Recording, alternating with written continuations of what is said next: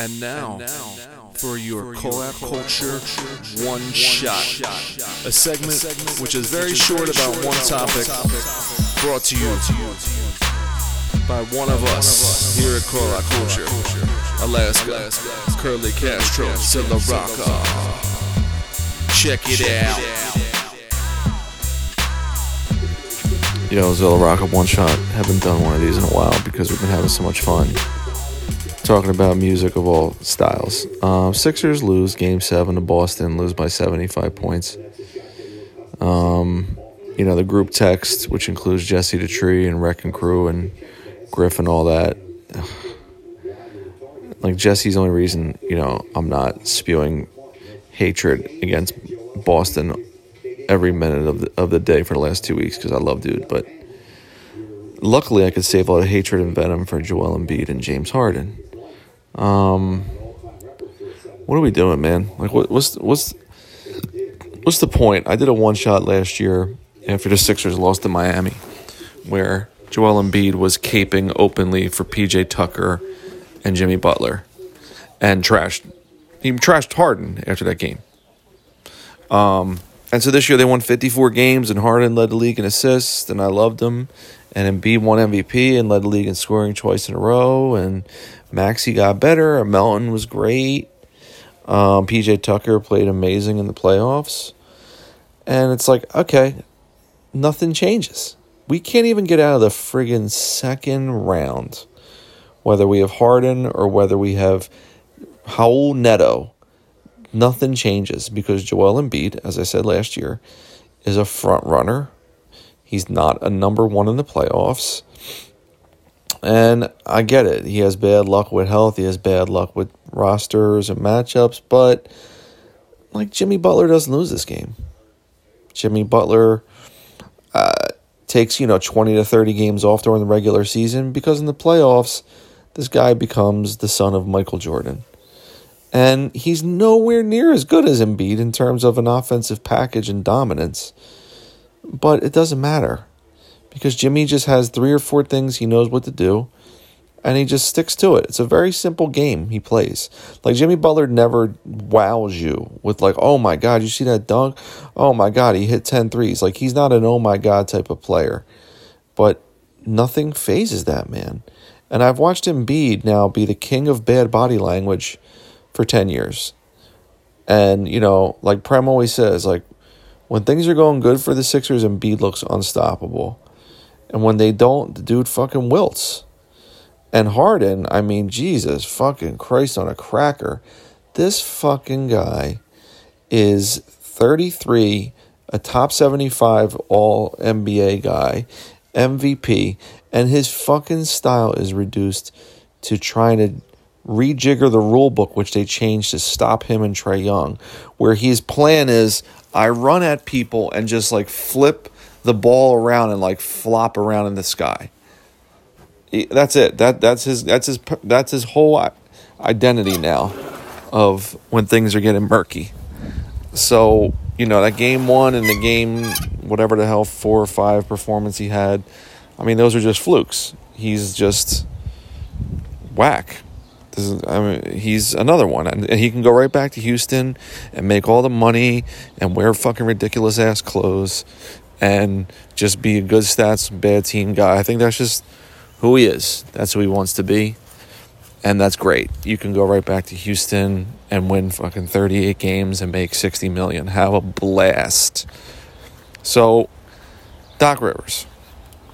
It's not even really Doc Rivers' fault that this team sucks balls uh, in this moment. However, the guy's fucking 0 and 10 in game sevens, right?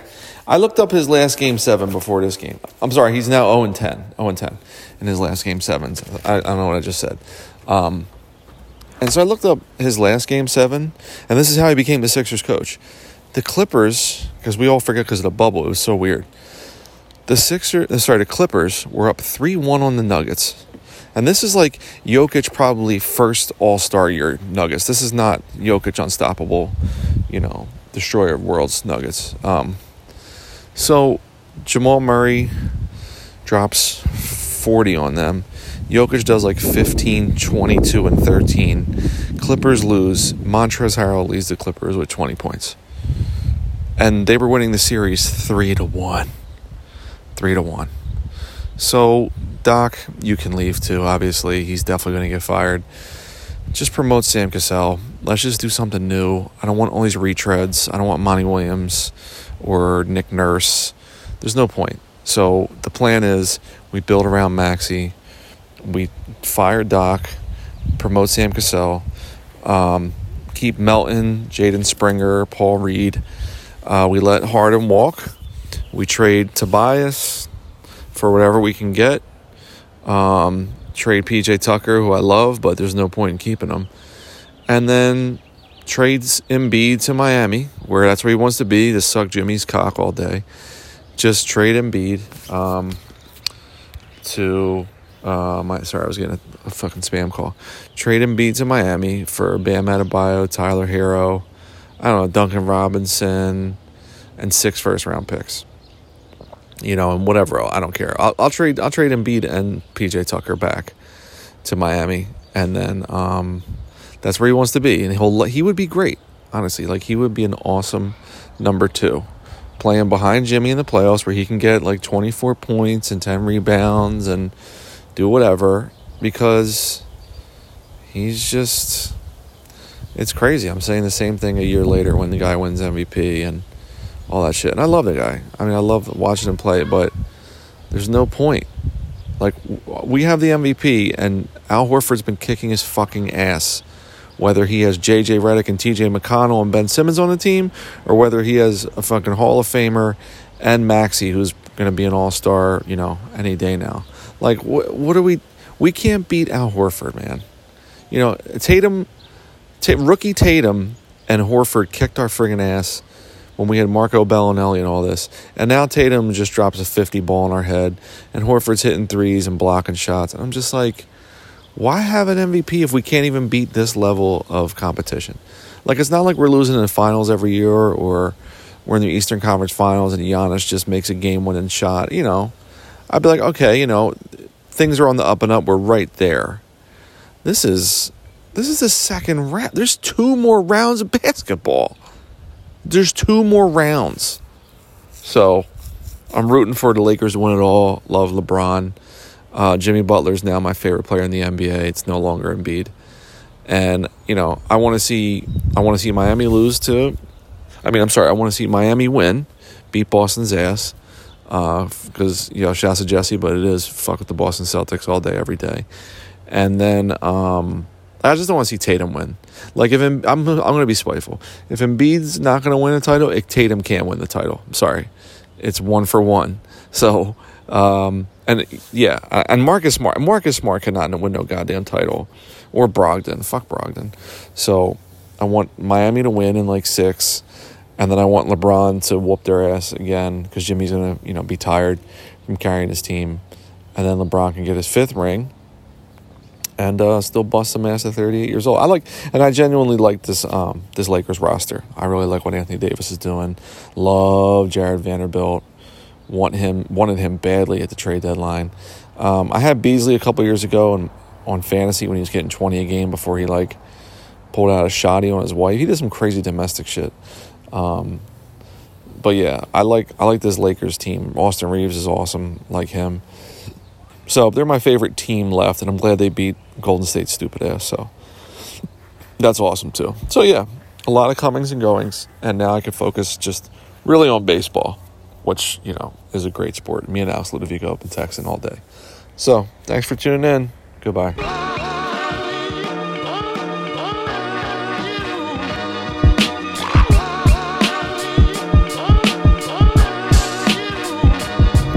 one shot part two about the death of the Sixers 2022 2023 season. So, the first one I did was right after the game ended. Um, this is now the day after, Monday. And I'm just thinking, like, big picture. I've been listening to a lot of sports talk. I'm listening to some basketball pods, you know, watching interviews and stuff yesterday.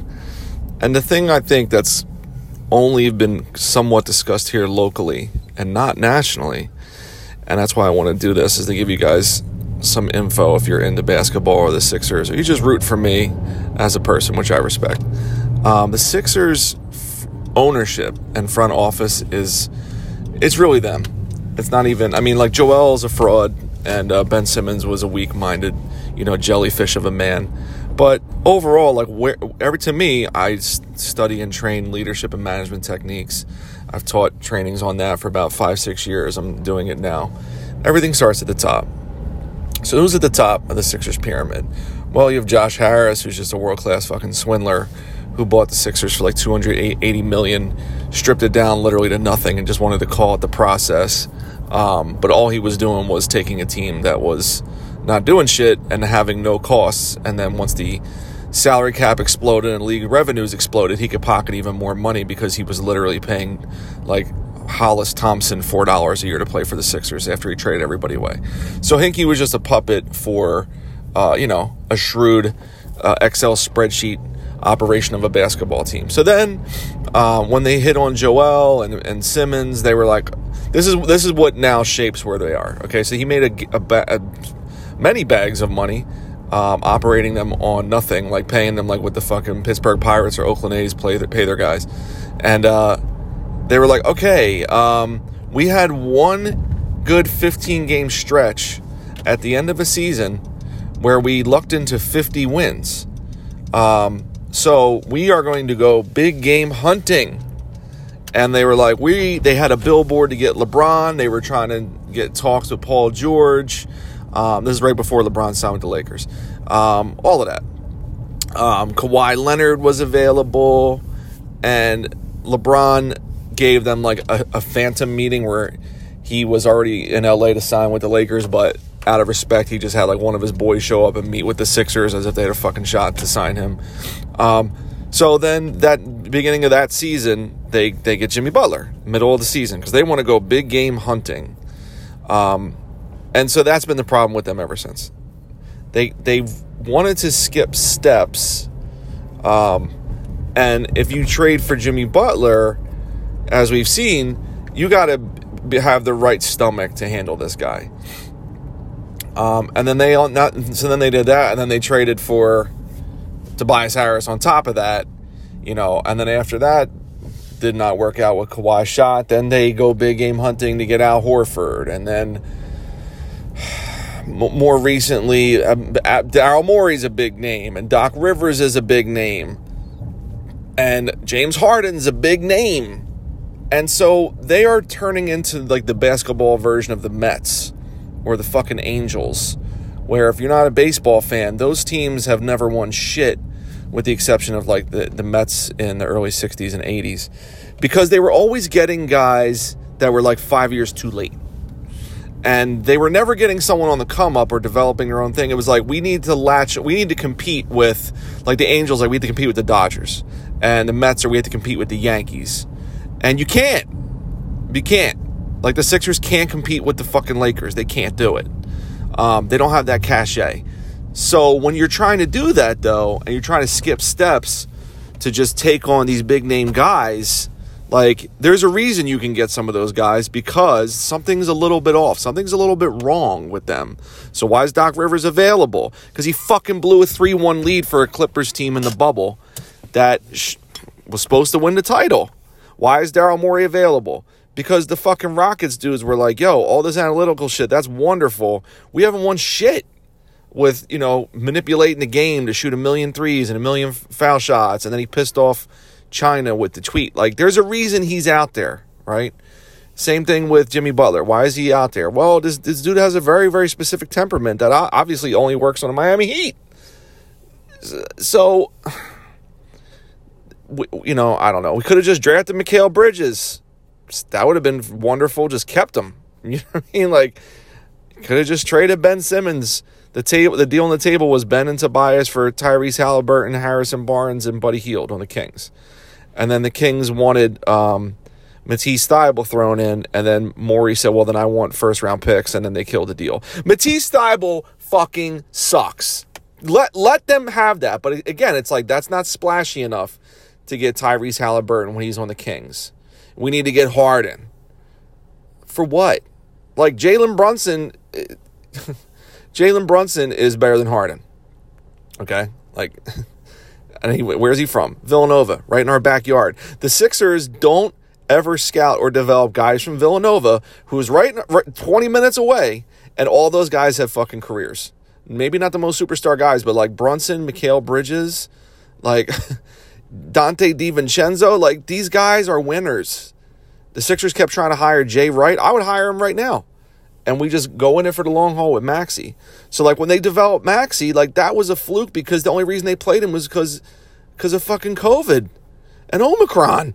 And then Ben Simmons sitting out, or else Maxey would be glued to the bench, just like I had. They had Isaiah Joe, fucking couldn't play him because we have, we have to make splashy moves. We got to get PJ Tucker because Embiid loves him, and we got to get Danuel House. We got to tamper because that's Harden's boy, and I, I like those guys. But like we, our front office is all about like this sexy bullshit, and you can't do it. You, eh, I, what what sexy ass move like the Celtics, right? When they had Kyrie and all that, Gordon fucking Hayward and all this, it's like, no, it's actually just Tatum and Brown. This is the third coach Jayson Tatum and Jaylen Brown have taken to an Eastern Conference Finals. It's them.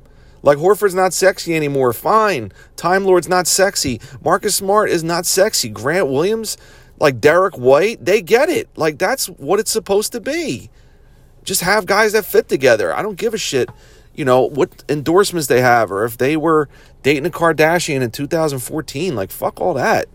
Let's just build something real. Like when the Bucks traded for Brook Lopez and got like Bobby Portis and even like trading for Jrue Holiday, like that was the biggest move, but it wasn't like Jrue Holiday was he's not like my wife knows who Jrue Holiday is. like that was sexy in NBA circles, kind of, just because what they gave up. But like I mean, I watched Jrue on the Sixers. He was, you know, he's a pretty good guard, clearly, but I don't know. Like Khris Middleton, that wasn't sexy. I don't know. It's this is just a larger thing that I don't think anyone's even noticing. It's like that's what's fucked us up the most. It's like always trying to jump the line, jump the line, jump the line. And the time we did and it could have worked with Jimmy Butler, we were weak minded, soft, and wanted to make Ben Simmons feel good about himself and make Brett Brown feel okay. So we kicked him out of town. And then he's just been beating our ass for the last four years. All right. Thanks for listening to this. I appreciate it.